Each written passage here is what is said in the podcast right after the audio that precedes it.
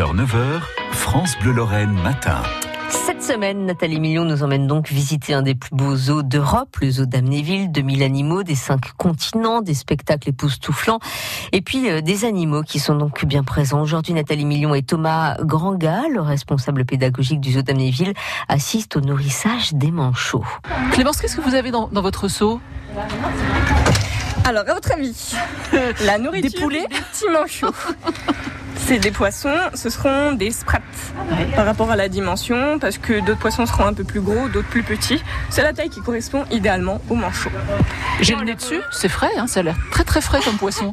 Ça sort tout juste du frigo. Et en fait, vous verrez pendant le nourrissage, il y a une technique exprès, on leur donne par la tête, dans le sens tout simplement des écailles, pour qu'ils puissent euh, les manger euh, idéalement. Sinon, ils n'y arrivent pas. Bon, bah bon appétit Clémence. Merci. Donc, bonjour à tous et bienvenue à l'animation des manchots. Alors, comme vous, comme vous venez de m'entendre, il s'agit bien de manchots et non de pingouins. On fait souvent la confusion. En plus, l'anglais n'est pas puisque en anglais, manchot se dit penguin. Mais il y a deux grandes différences majeures entre les deux. Quelqu'un en connaît au moins une? Ah, j'ai entendu par là. Une partie de la réponse. Donc, ce sont les pingouins qui vont voler.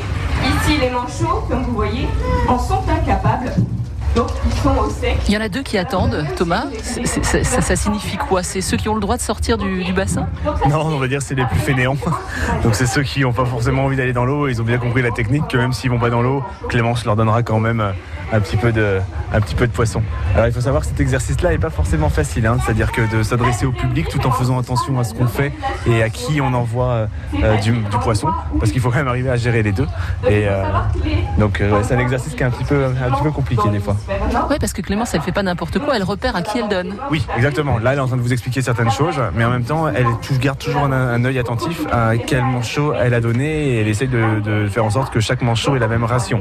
Donc c'est là que c'est compliqué. C'est l'animation qui je pense, un petit peu la plus compliquée à gérer, puisque c'est quand même euh, l'animation où on demande d'avoir un peu un œil partout. Quoi.